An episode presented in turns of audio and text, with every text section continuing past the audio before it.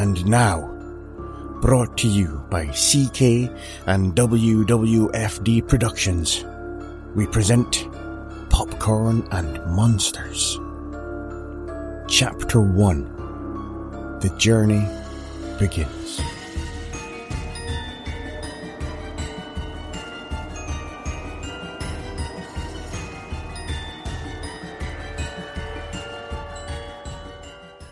Dear Mr. Talbot, It is with sadness that we must message you about the state of your father's condition.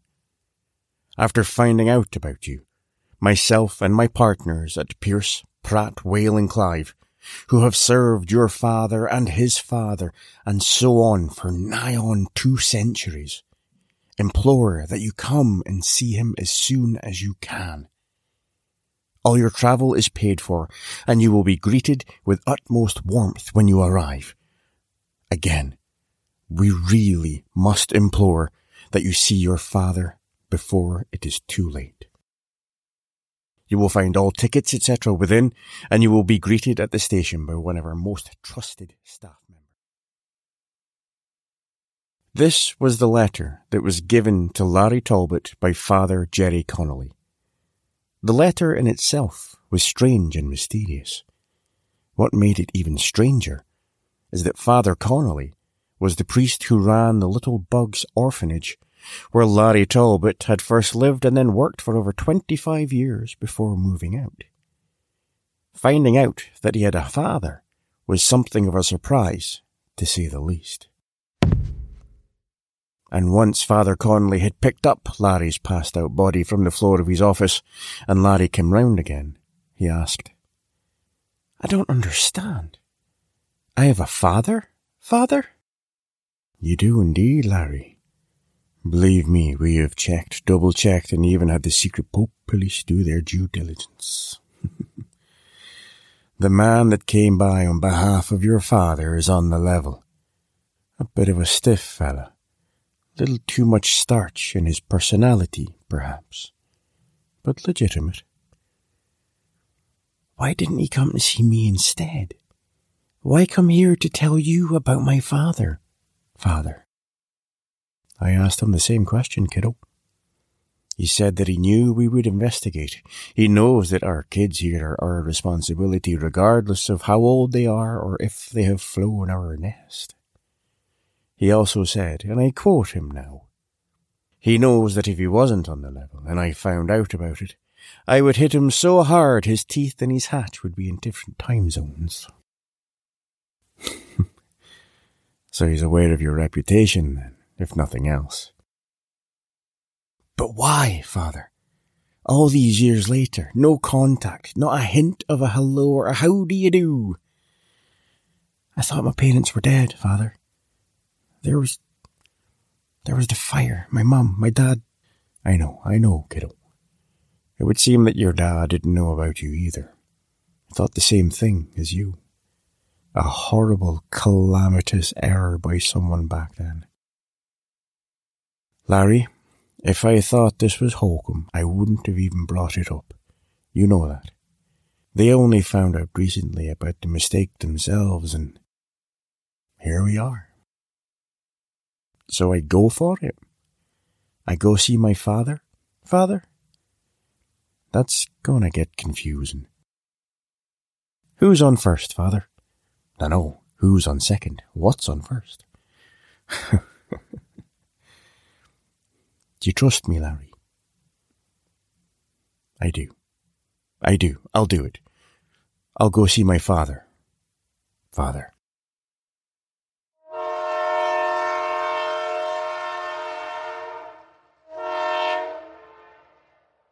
All aboard!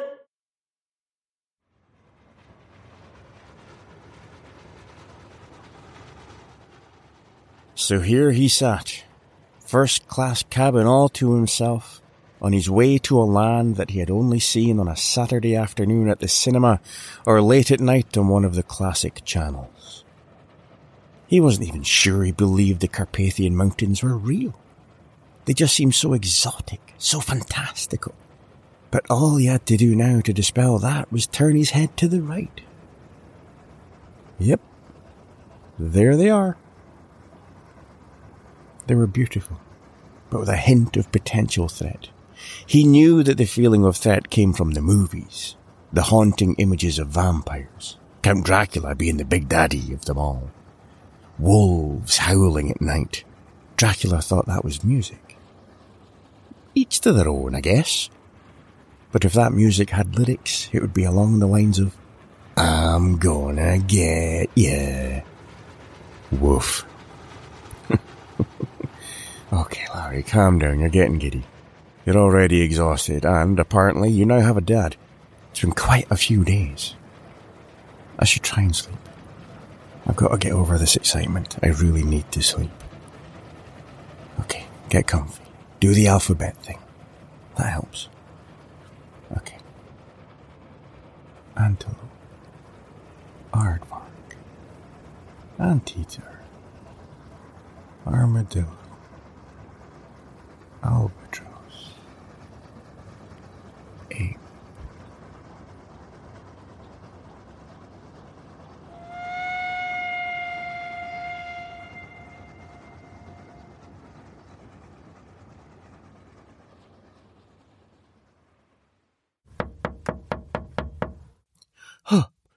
What's going on? Oh boy, where am I? Oh, oh, okay. Larry sat up slowly and blinked the sleep from his eyes. Whew, I guess I slept then. Huh! Larry looked at the face outside his cabin window.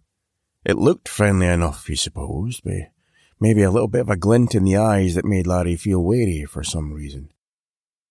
Larry made gestures to say he'd be right there. The window isn't that thick, Mr. Talbot. We can hear each other. Ah, gotcha. Okay, I'll be out in a second. As he reached up for his bags, he muttered to himself, You've got this. Let's do this. Please, allow me to take your bags, Mr. Talbot. The carriage is just this way. Larry thanked him and followed the slender man. Sorry for my little scream back there. I'd just woken up and got a bit of a fright. The man looked over his shoulder. That is of no concern, Mr. Talbot. I'm sure my face looking through your window is going to be a bit of a fright. He faced front again. Did Larry see that glint in his eyes sparkle just a little bit more as he said that?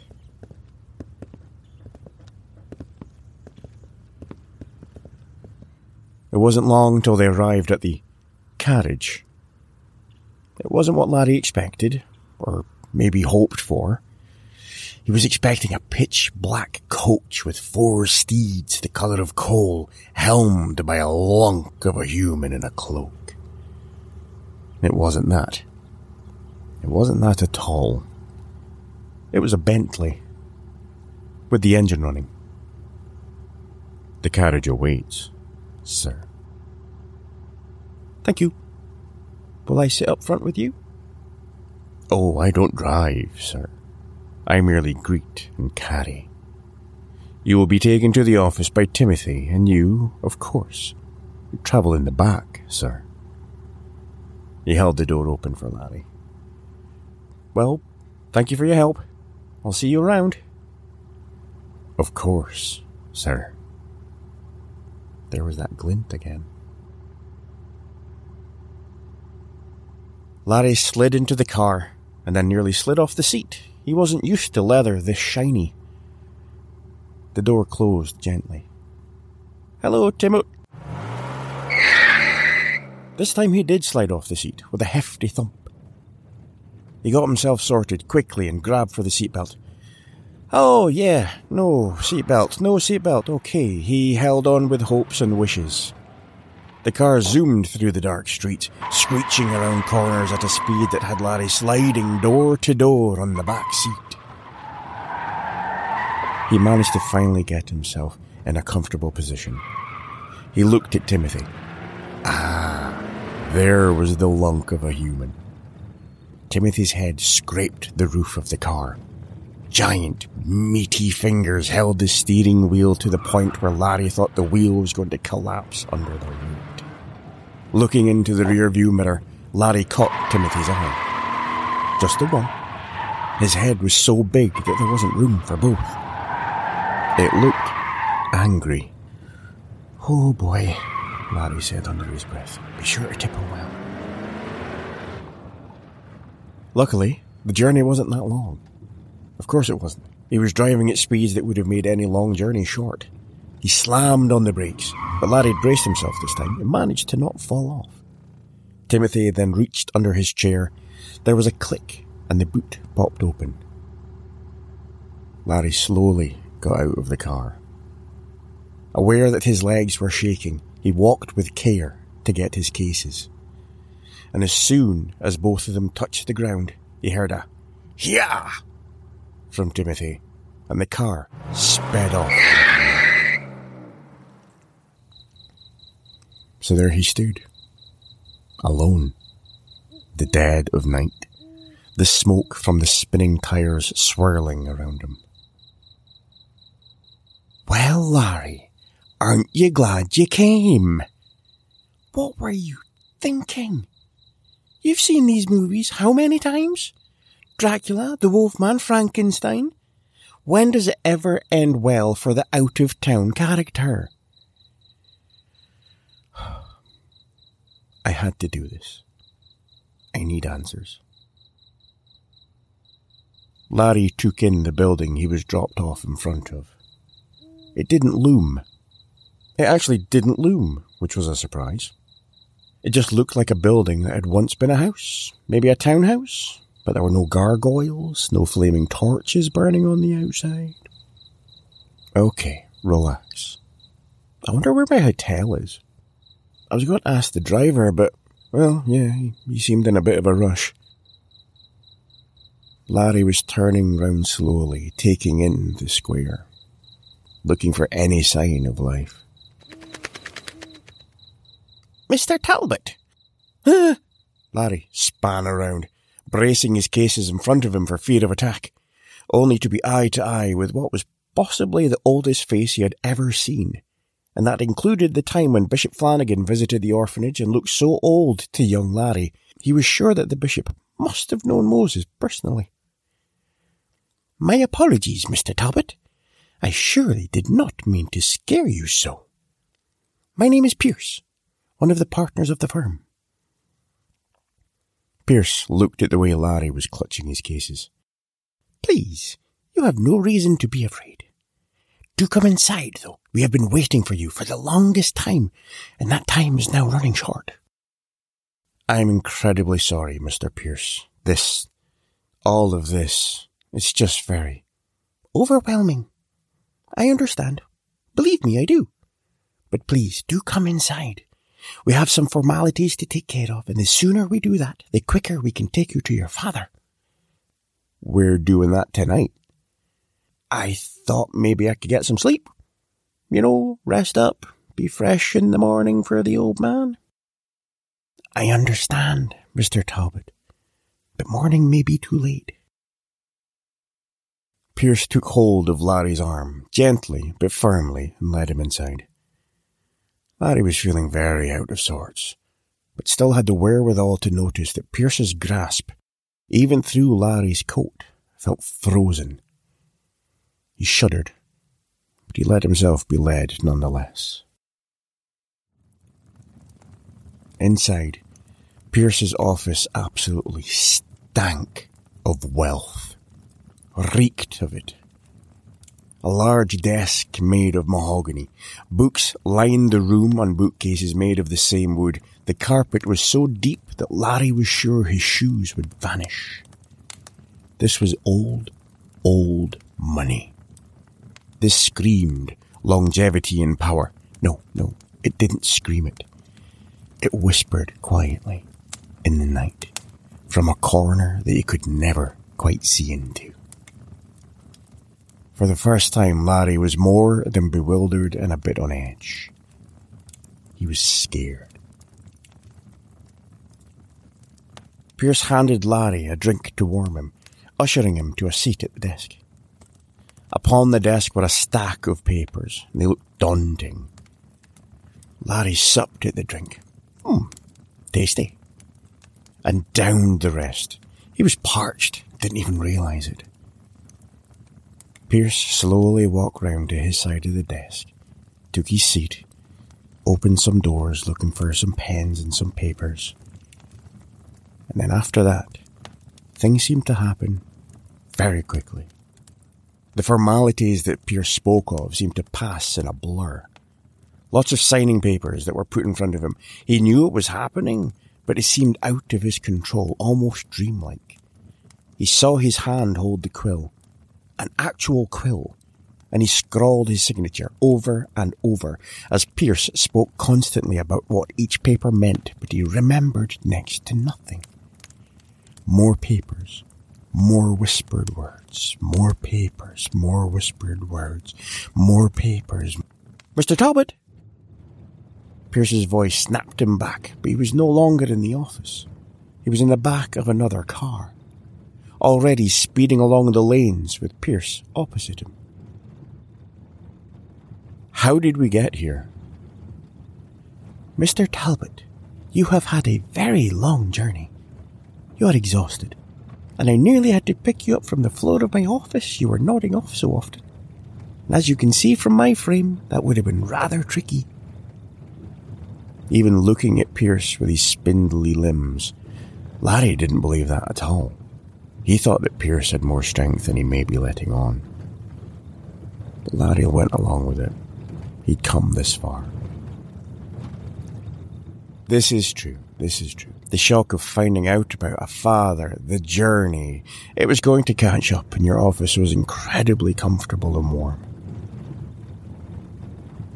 Larry turned his head to look out the window, seeing nothing.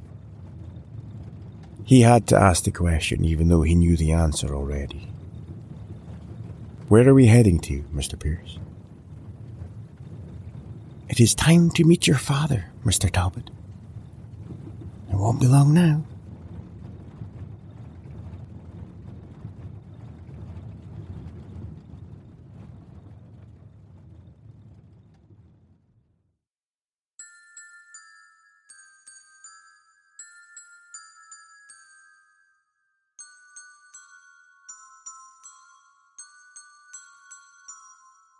That is the end of chapter one of Popcorn and Monsters. Please join me next time as we continue the adventures of Larry Talbot.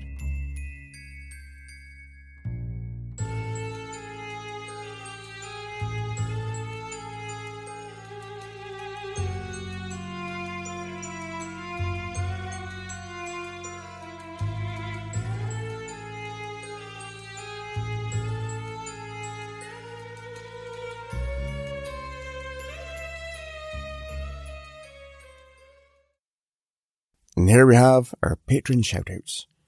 This is the first episode, and I've been very lucky so far, so there's quite a few to get through. Here we go. So hello and thank you to Carla Crawford, Katie Westerman, Rachel Dayton, Katie and Charlie McNitt. Hello, wee one. Susan Day, Robin McCall, Just Ducky215, Kimberly Fox, Ruth Dempsey, Kim Tucker, Sarah Stone, Alison Crow, Yash J, Kristen Dunaway, Melissa L. Geyser, Josephine Akima, Ali, Teresa Porto, Jennifer McPherson, Abby Langdon, Rachel McMahon, Kiyu Gagal, hello lass, Ashlyn Quinn Fleming, Emerald Irene, Sheehan Smith, Jackie Goats, and Louisa. And now, it is time to introduce the producers. And they are Rachel Miller, Amber Schilder, Rihanna Potasi, or Potas, sorry, Connie Fiberash, Dylan Pear, Brandy Johnson, Stephanie Mattingly, Nicole Snyder, Nitsi Florea, Katie Bischoff, Samantha Mason, Alicia Tully, and Clara Weinert. Thank you all so very, very much. If you would like to become a patron, you just go to patreon.com forward slash popcorn and monsters. There's one, five, and eight dollar tiers. At the eight dollar level, you can get a producer credit and you'll be mentioned after every episode. There's also the usual stickers and badges as well. So I'd be grand if you could check that out. Thank you very much. Till next time, your Usher, CK, saying goodbye.